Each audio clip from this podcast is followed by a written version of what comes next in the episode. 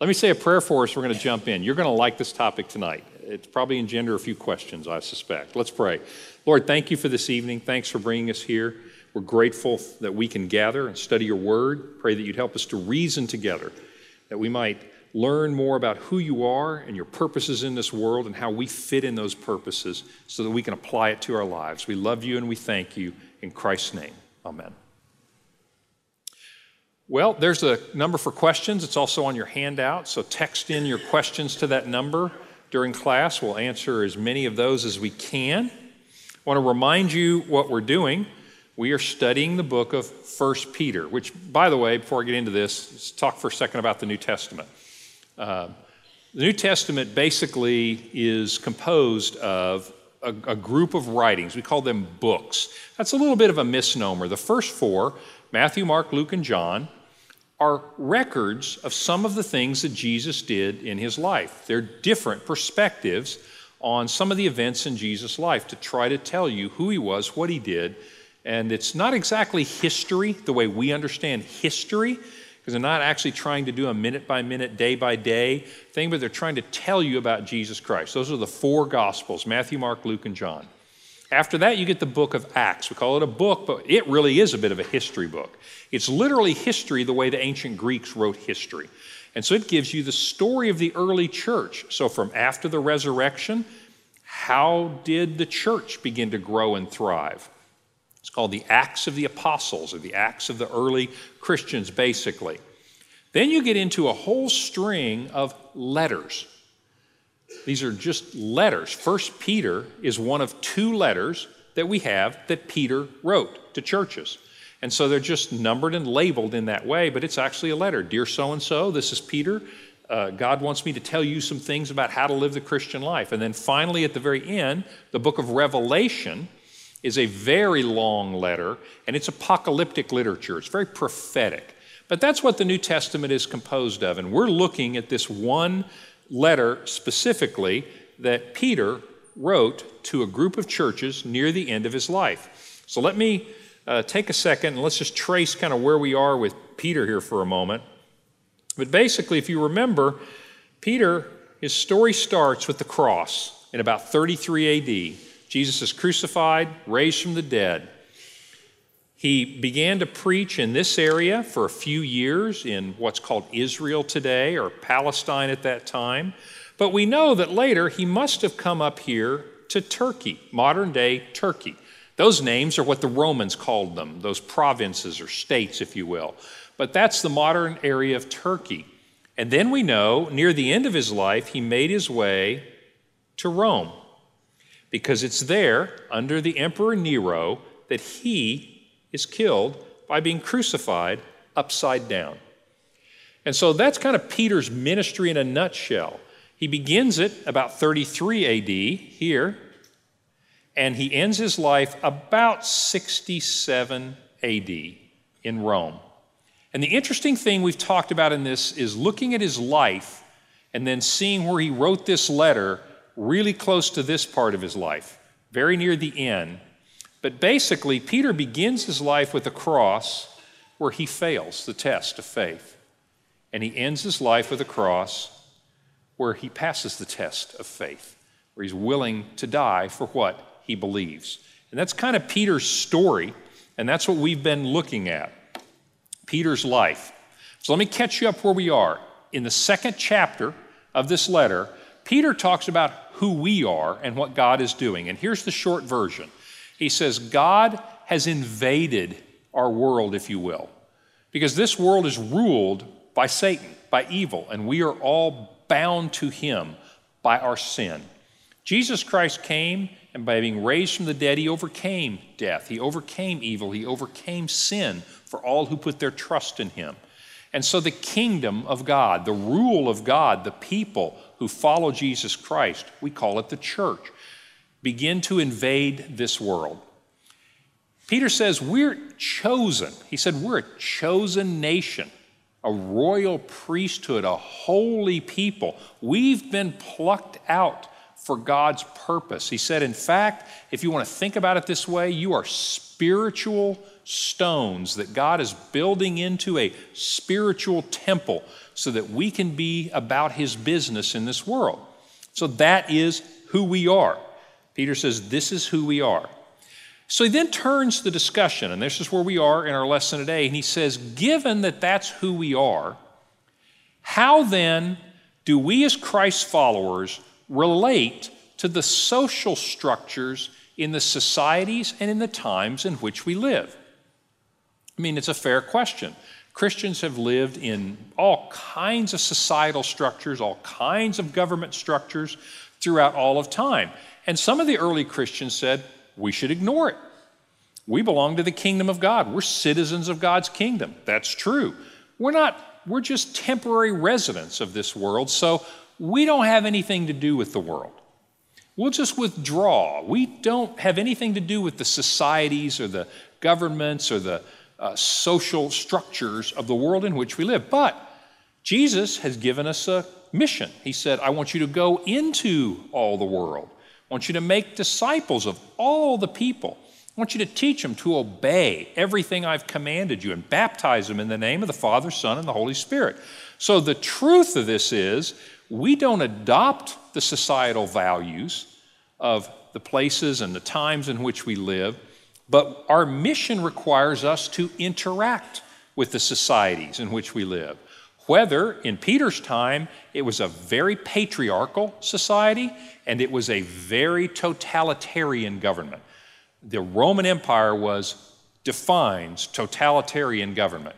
Whereas in America, 21st century, we live in a much more feminist-influenced culture, and we live in a democratic government system. So we're interacting in different societal structures, but we're all called by our mission to in some way interact. We don't adopt societal values. We're children of God, but we interact with it. And that's what Peter wants to talk about. Last time, we ended by, he's going to talk about three different things to give us this principle. The first is governments. And if you remember, he says, submit yourselves for the Lord's sake to every authority instituted among men. Now, that's not the only thing the Bible says about it, but I just want to highlight one thing. He says, for the Lord's sake. In other words, he doesn't say submit to the good governments. He doesn't say submit to governments because they're all really good and they're efficient and there's no corruption. He says the reason you do that is because God gave you a mission in the world, and he said, and by the way, I want you to be good citizens of whatever society you're a part of. So the first thing he says, he gives us this idea of subject ourselves, submit ourselves for the Lord's sake because of the mission he's given us to the governments in which we live. So that's the first thing he's going to do. The next two we're going to focus on in this lesson. They finish up and they move into chapter 3. He's going to talk about two major social institutions of his time. One was slavery and the other is marriage. Two observations. Number one, why does he pick those things? A couple of reasons. Because if you think about it, say you're a slave in that culture, and you realize, Jesus Christ set me free. I don't think I'm a slave anymore. I'm not your citizen. I'm not for you. I'm a Christ. I'm just walking off the job. I'm not going to be a slave anymore. We don't buy into that. Others were marriages. And there were strict, we'll talk about this when we get into it. He said, basically, I'm married to somebody who's not a Christ follower. Maybe I should leave them. Maybe I should go on and follow the church and leave them behind. In other words, how, as Christ followers, are we called to interact with those societal structures?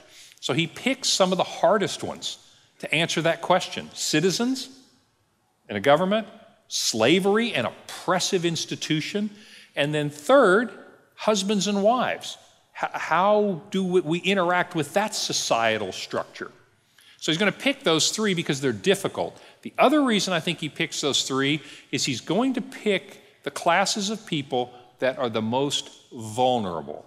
Because the truth is, Christ followers throughout all of history, throughout all different kinds of governments, throughout all different kinds of societies, have always been vulnerable.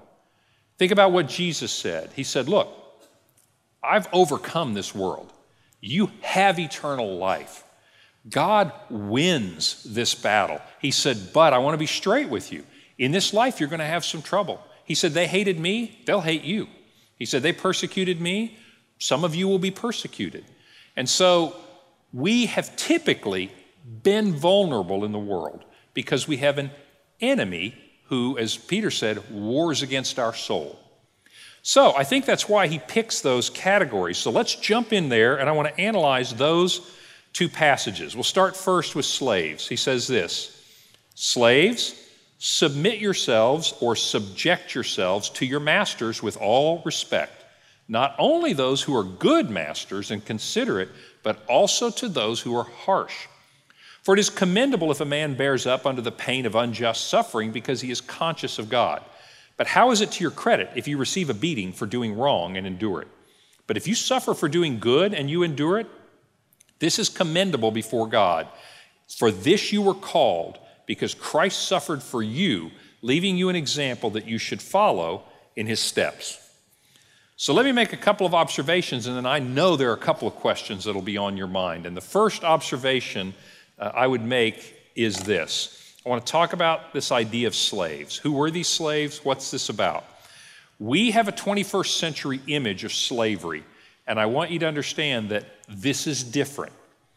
It's not better, it's not worse, it's different. This word for slaves, there are several words for slaves, which ought to tell you something in that language.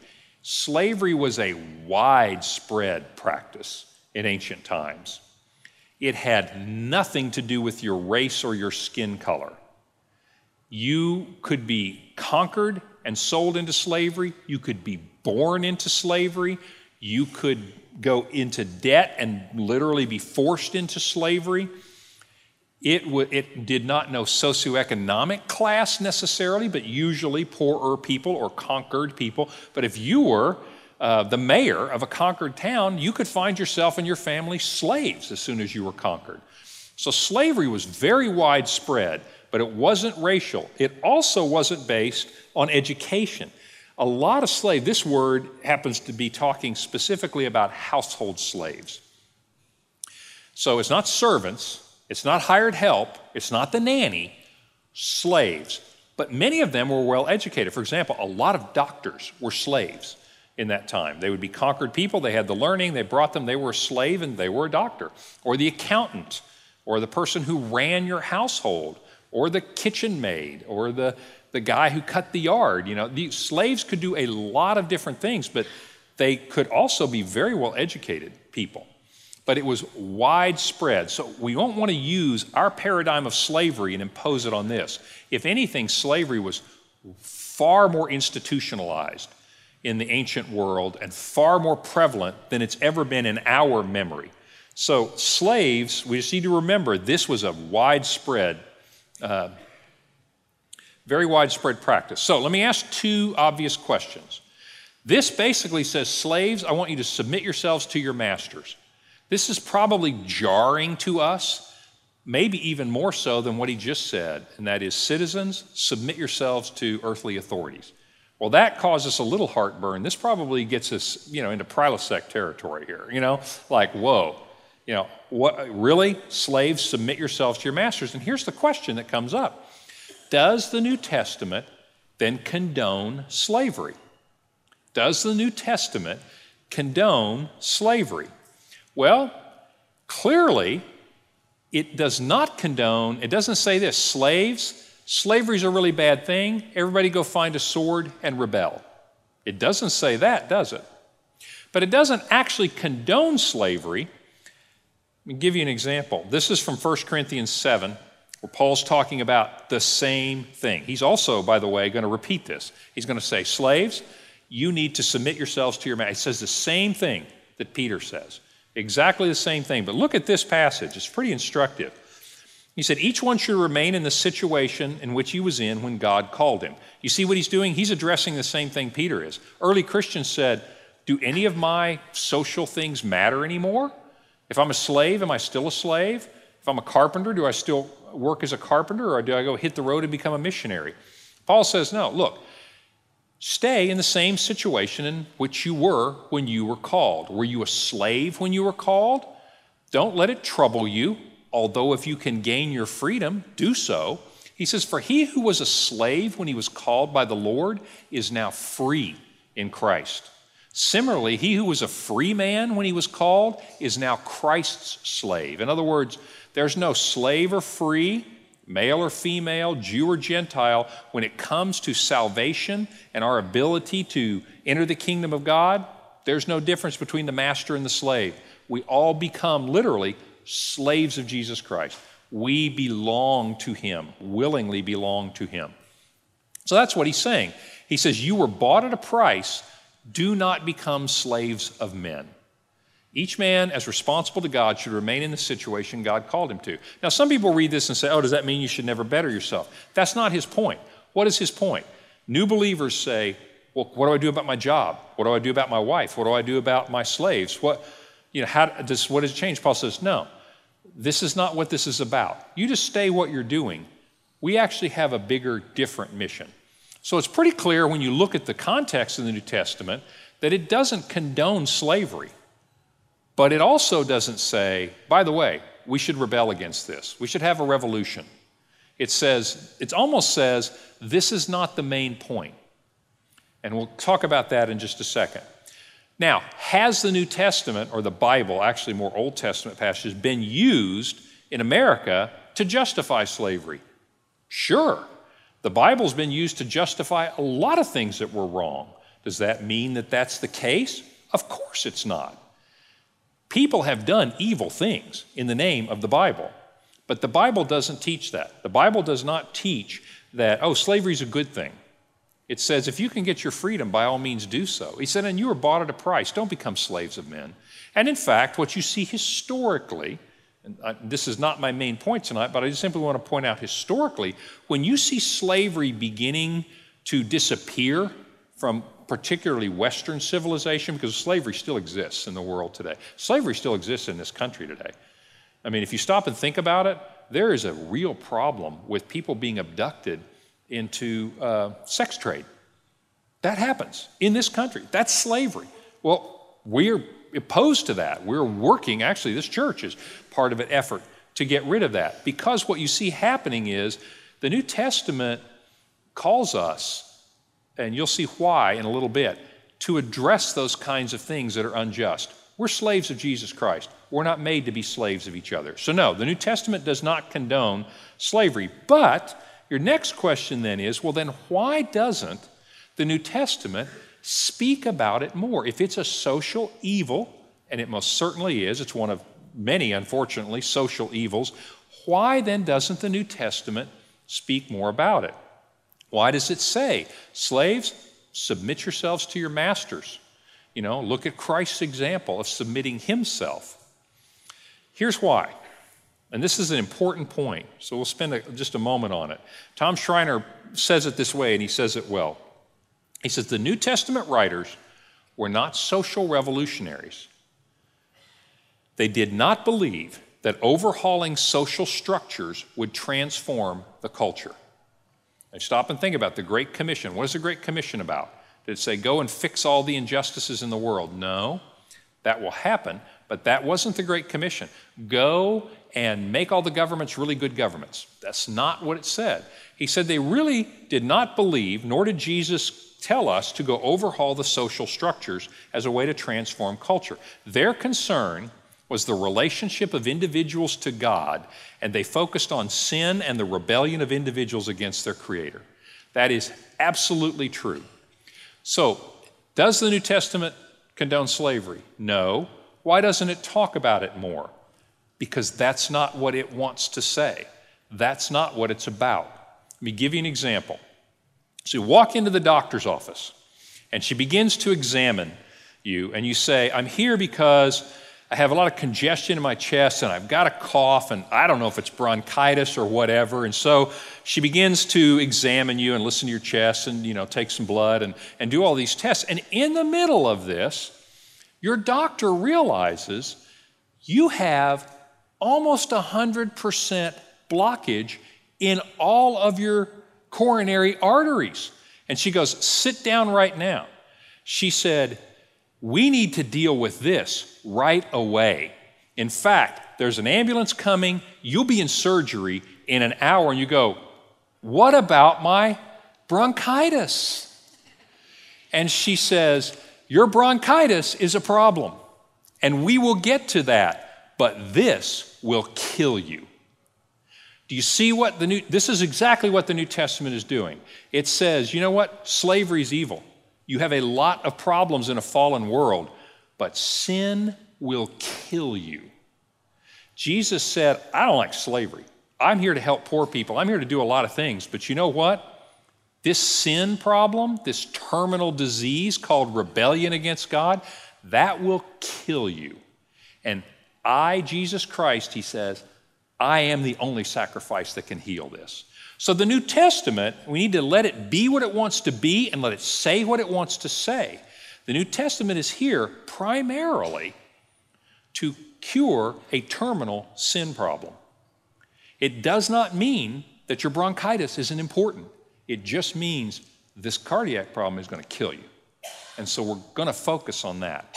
So that's not a perfect metaphor, but I hope it helps a little bit to understand why does the New Testament not speak more about that particular issue. Now, why does it say what it says about it? You know, it says basically, slaves, submit yourselves to your masters. And here's a really interesting reason. You get the rationale behind it. Why is this saying it?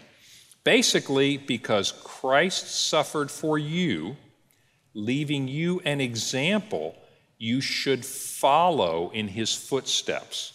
What that means is we need to be willing to suffer to further the mission that God has given us. We say, no, I'm sorry, God, we'd really like to take the good news to the world. We'd really like to get eternal life to everybody, but we got to take care of this slavery problem here before we can do it. God says, no, actually, son, you have that backwards. They're dying people who are doomed. I need you to do that, even if you need to suffer for a while. And he said, and I'm going to tell you why, because Christ suffered for you. In other words, God doesn't ask us to do anything he hasn't gone before. In fact, think about what you know about the early disciples. Let's go back to the book of Acts. In Acts chapter 5, Peter and John begin to preach, and they get called in before the Jewish authorities. Now, Jewish authorities say, you need to quit preaching this Jesus like he's raised from the dead. They go, you're going to have to be our own judge on that. Do I obey you or do I obey God? Easy answer, we're going to keep preaching. And they said, we're going to kill you guys. And they go, we better not. They make them martyrs. So instead, they just beat the tar out of them. Right? They just beat them and let them go. And you know what Peter and John did? This is really good. Acts chapter 5, I think about verse 41. They went away rejoicing because they'd been considered worthy to suffer for the name. To suffer for the name of Christ. In other words, Peter, the failure of faith, said, that's not happening to me again. He said, you know what? Guys, think about what's happened. Jesus suffered immeasurably under a weight of sin for us. We've been considered worthy to suffer a little bit for him. They rejoiced at that. Acts chapter 9, the Apostle Paul, he's out killing Christians like crazy. Jesus comes and says, hey, Paul, you know who I am? Paul goes, uh-oh. And so he has this conversion. That's not exactly the way it goes, but it's kind of like that. So he has this conversion experience. He goes blind. He gets led into Damascus, Syria. And so he's sitting there thinking about, you know, what he's done. God goes to a guy, a Christian in the town. He says, hey, I want you to go over to Paul and just lay your hands on him. He's going to get his sight back. I think you'll see an attitude change, you know, on Paul's part here. He says, and listen to what he says, I need you to let him know how much he must suffer for my name. I didn't say that punitive. It's not like, hey, I'm going to get you back. He said, I've got a job for you. I've got a mission. I need you to understand there's going to be some hard times here, but this is the mission.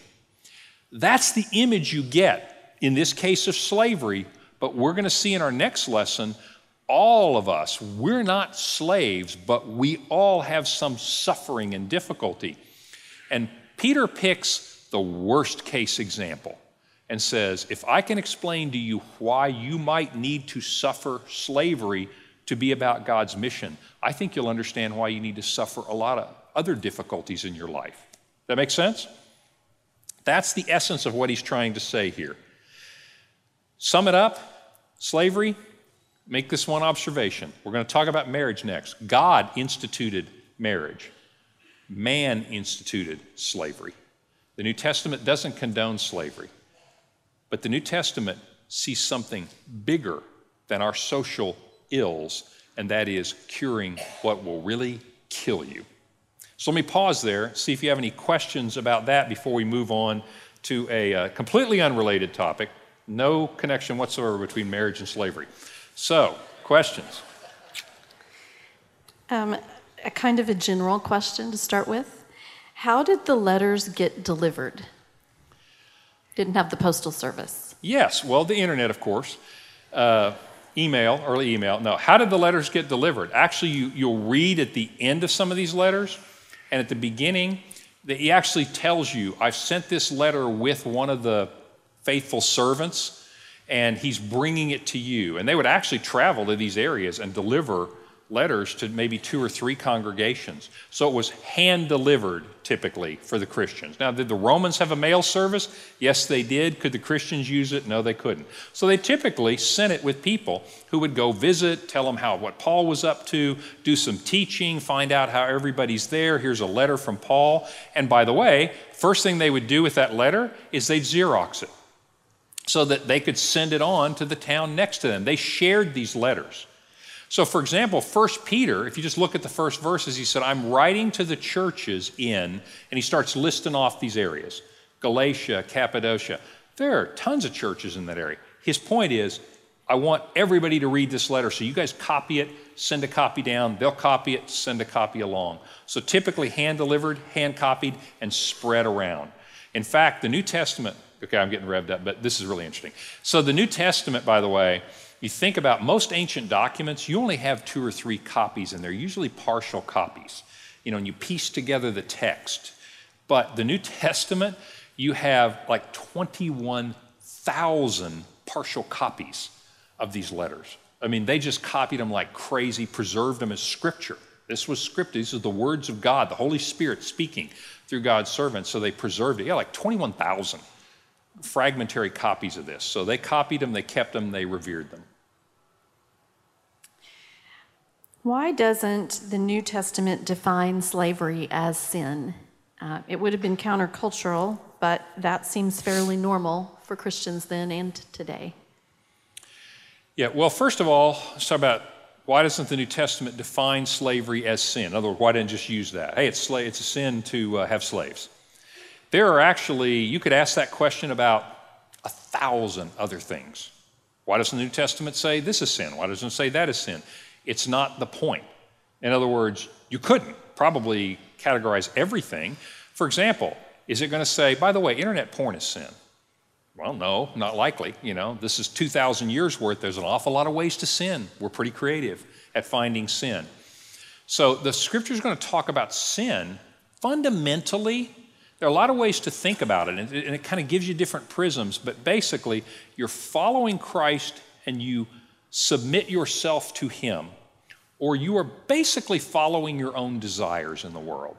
And so now we start to talk about specific sins. The Bible lists a few, but it's really not just a list of here's the bad stuff, here's the good stuff. It gives us enough to have an example, but there's no way you can list every way that humanity can figure out how to sin. So while we're talking about this, we go, boy, I wish you would have just said slavery's a sin. But when we talk about the next topic, you go, oh, by the way, wish you would have just said internet porn was a sin. Oh, by the way, wish you would have said cheating on your taxes is a sin. In other words, it's not really practical. The Bible talks a lot about sin, but you can understand how it would be impossible to just name everything that's a sin. Because you know what I would do in that case? Oh, I found something that's not on the list. Must be okay. The Bible takes a more mature view of sin than that. But yes, sometimes I think that too. I go, boy, I wish you just said that. That could have saved some heartache. But the idea is, God says, I can't get bogged down in that. I said, you know what sin is. I want you to be about this mission. Good question. In the King James, in this passage, the word is servant and not slave. Strong says that means household servant. Can you explain the difference? Yes, servant is not a good translation for 21st century America. In 1611 AD, that meant slave. In 2017 in America, servant means your server at the restaurant who gets paid and you tip. In other words, servant doesn't reflect the meaning of the word.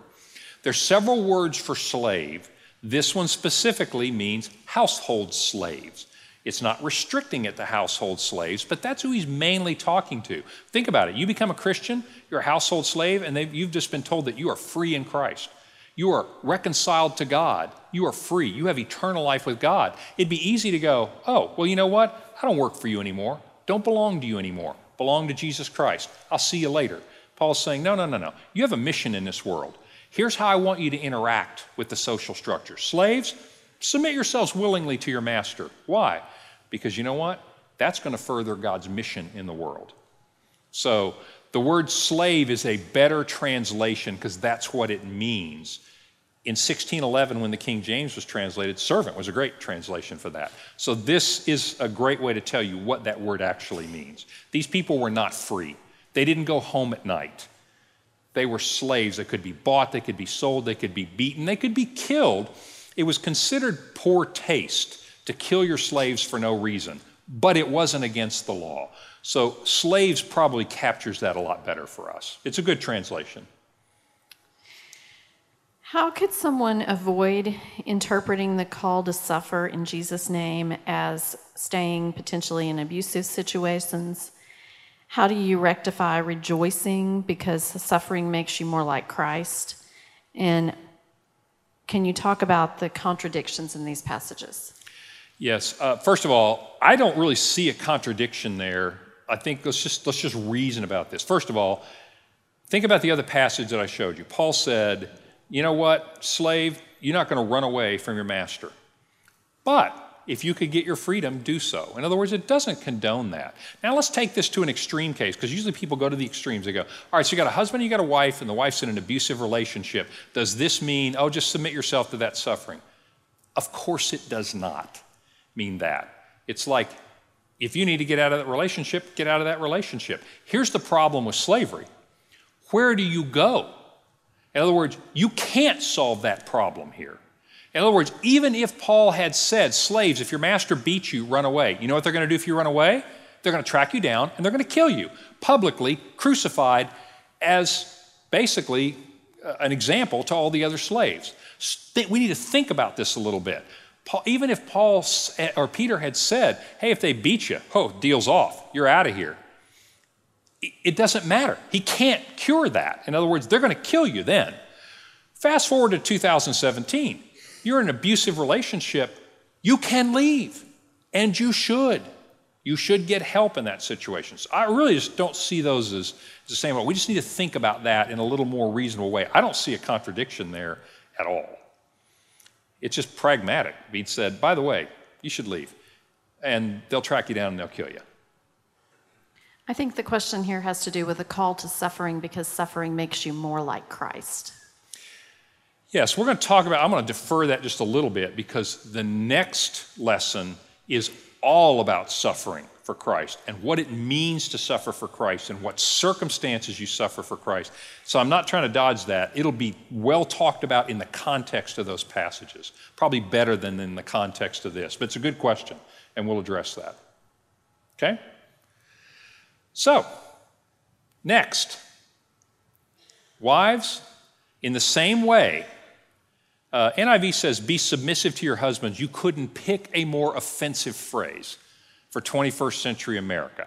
Let me try to make it a little better. I said, Laura, what's less offensive than be submissive to? She said, subject yourself, which is a great translation. The English Standard Version uses that translation. Subject yourself to your husbands so that if any of them do not obey the word, that's another bad translation, if they do not obey the word, they may be won over without words by the behavior of their wives when they see the purity and the reverence of your lives. So let me make a couple of observations about this because I want us to have an informed discussion about it. First of all, you see this idea in the same way. Slaves, submit yourselves to your masters for God's purposes. In other words, not whether your master deserves it or is good. The reason for this command is Jesus set you an example. Follow that example. This is how we're going to further God's work in the world. In the same way, similarly, wives, subject yourselves, actually, I'm going to talk about that in a second, to your husbands because, and here's the problem, a lot of people had unbelieving spouses. One would accept Christ, the other would not. And their obvious question was, well, can I just leave because they won't go to church with me? And it's even worse than it sounds. I'll tell you in just a minute more about the women. They don't address the husbands because the husbands are like, well, I'm a Christian, so my wife's going to be a Christian. I'll show you in just a second. But the wives, it's like, hey, I'm kind of torn here. What do you want me to do? Should I just leave him and just, you know, go into the kingdom of God? He says, no, I want you to subject yourself to your husband and follow the cultural convention of the time. Why? That if they don't believe the word, they may be won over. In other words, they've got a cardiac blockage that's going to kill them. You need to tell them about what it's going to be to make them alive. In other words, if you care anything about them, you better tell them, you better show them that this is the way to life. So it's fulfilling that purpose. The second thing is this idea of subject yourselves to, be submissive to. This is a very specific word that's used here. It's used, for example, in Ephesians chapter 5, Paul says, children, obey your parents. That's not this word. That is, obey your parents. This word means subject yourself to this. It's sort of like this. This poor example, but I want you to get the idea of the voluntary nature. This is all voluntary. Obey, that's not voluntary. Submit yourself, subject yourself is voluntary. It says you choose to do this. It's like if you want to get a driver's license in our culture, I think I've used this before, you are going to subject yourself to extreme frustration, right? I mean, you're going to go wait in line. You're going to do this. You can say, well, I'm not getting a driver's license. Okay, don't get a driver's license. But guess what? You can't drive a car. But if you want to drive a car, you're going to submit yourself, subject yourself to the rules of that game, whether you think they're right, they're wrong, they could be done better, they could not be done better. You know, I don't agree with this. Well, that's the way this is played. This is kind of like that.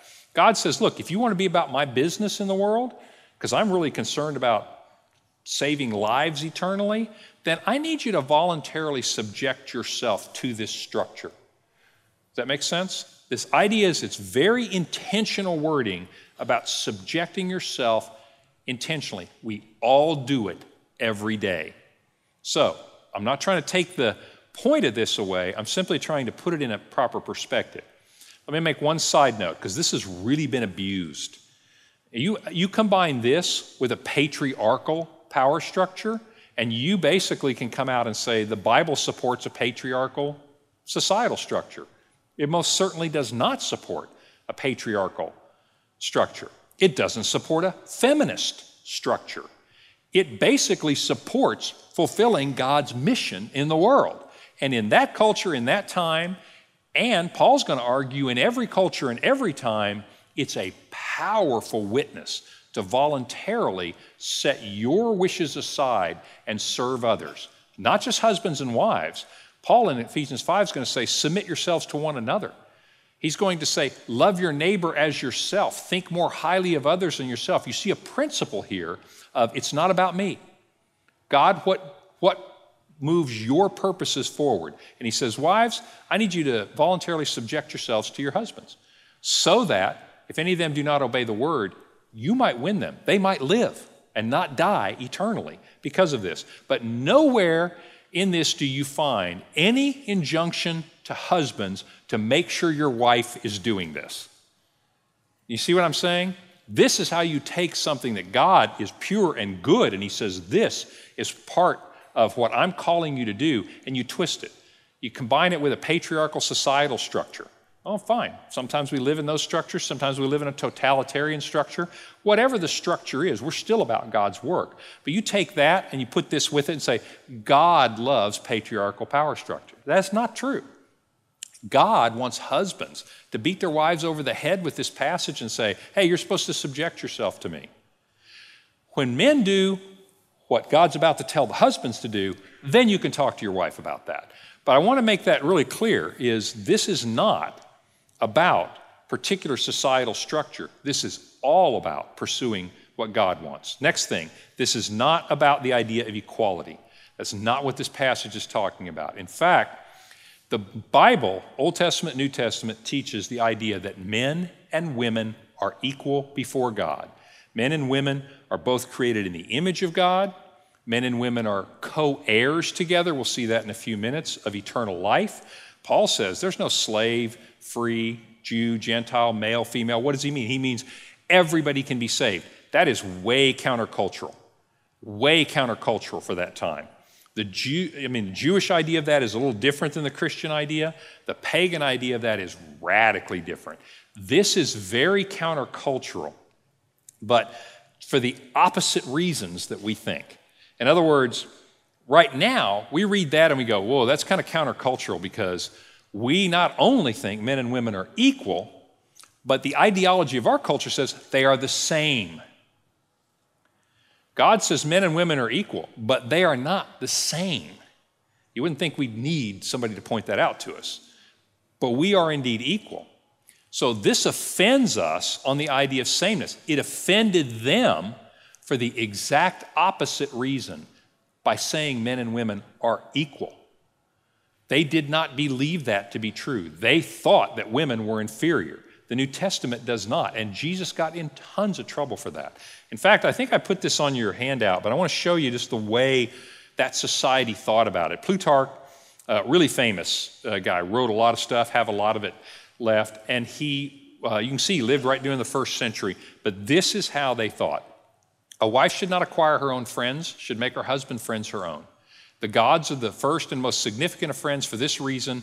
Wives should recognize only those gods whom her husband worships and shut the door on superstitious cults and strange superstitions. What's he saying? He said women were expected to worship the gods of their husbands.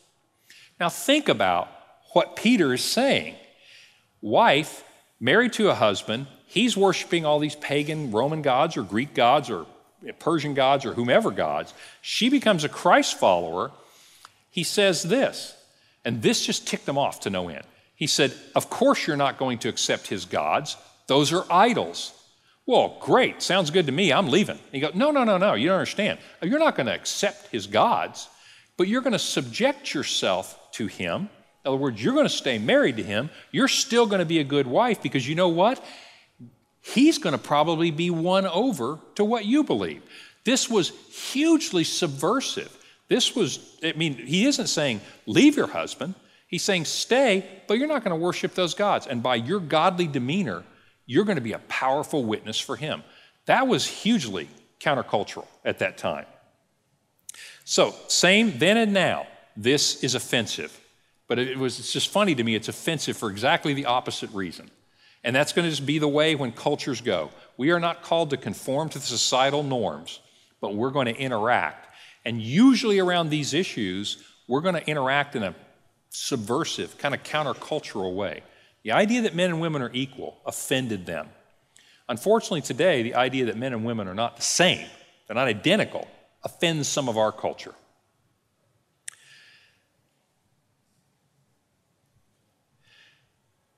Peter then goes on, this is a pretty passage, that's the reason I put this in here, to explain a little bit of the biblical idea of woman. He said, your beauty does not come from your outward adornment.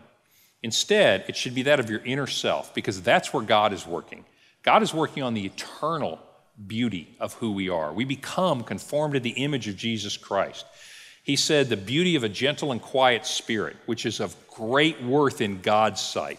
This is the way the holy women of the past put their hope in God, used to make themselves beautiful. They subjected themselves to their own husbands.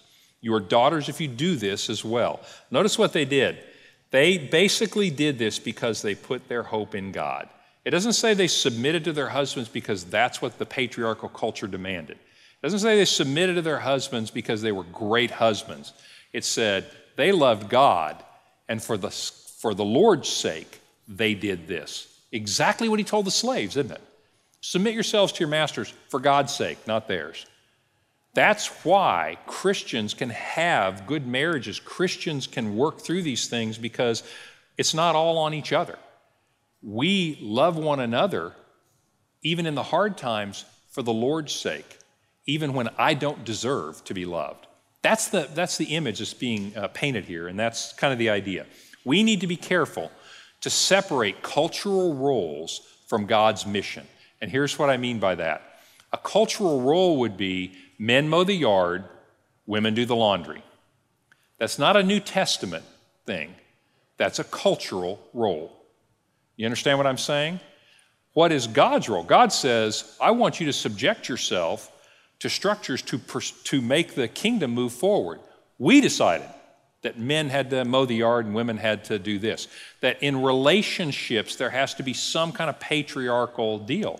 You know, maybe your wife better at mowing the yard. I've been trying to get Laura to mow the yard for years. I think she's better. But seriously, for example, she's better at a lot of things than I am that we would call traditional male roles. Well, then she does that in our relationship. And I might be better at other things. In other words, we are a couple.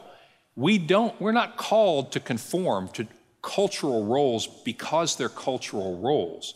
We're called to be about God's mission. And in this case, God's saying, my mission is furthered by you laying down some of your rights and subjecting yourselves to the government, to your masters, in this case, to your husband. I want you to understand the principle here. What is the Bible? Why is the Bible saying what it's saying about this? It's an important idea.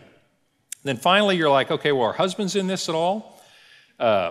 Husbands, in the same way, Paul, by the way, in Ephesians chapter 5, has way more in-your-face things to say to husbands. But listen to this. This is radically countercultural. I know it doesn't sound that way to you. You go, well, this is normal. This was not normal then. Husbands, in the same way, in other words, same principle for everybody, be considerate as you live with your wives and treat them with, that word is literally honor, as the weaker partner and as heirs with you of the gracious gift of life, so that nothing will hinder your prayers. What's this saying? It's, first of all, it's radical that a husband ought to be considerate of his wife. Your wife was kind of your property. She was a lower-class citizen. That's true in every culture. Some were better than others, but they were all like that.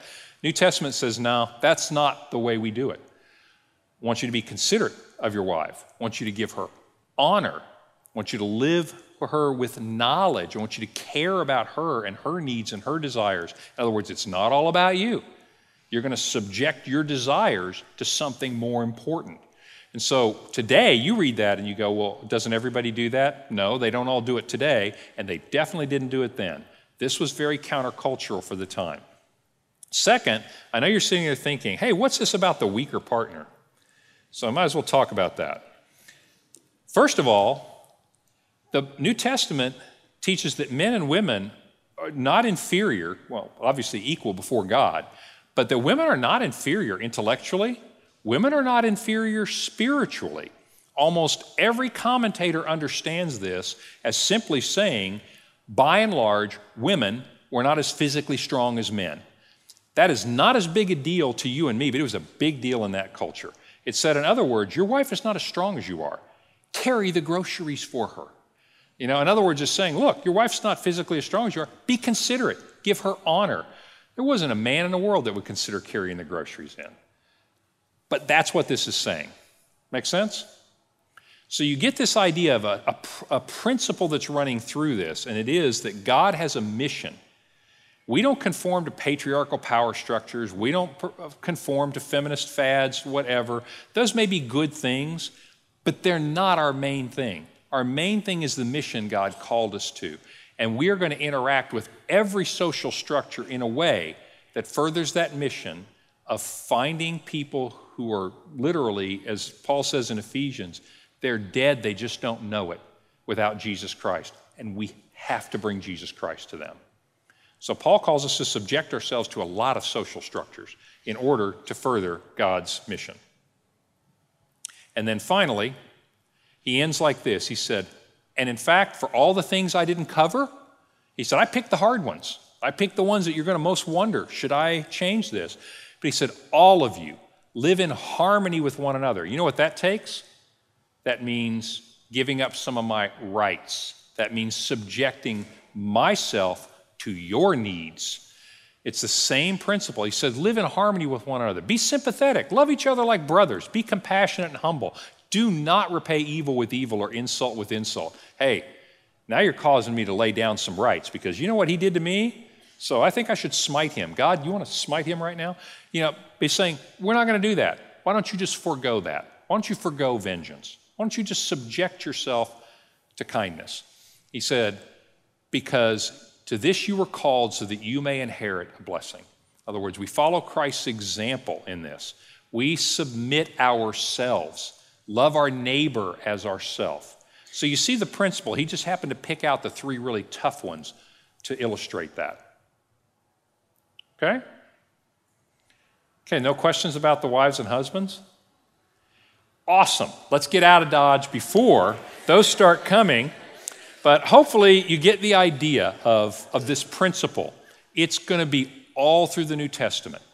And I want you to put these specific examples in that bigger context because God's going to expect us to apply that in a lot of contexts with one another.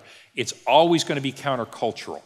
If the culture you live in says, and believe me, this is not our culture. Well, actually, it kind of was. I grew up in kind of rural Kentucky, Hatfields and McCoys. You do something to me, I do something to you twice. Feuds. I mean, it's a real thing. People had feuds.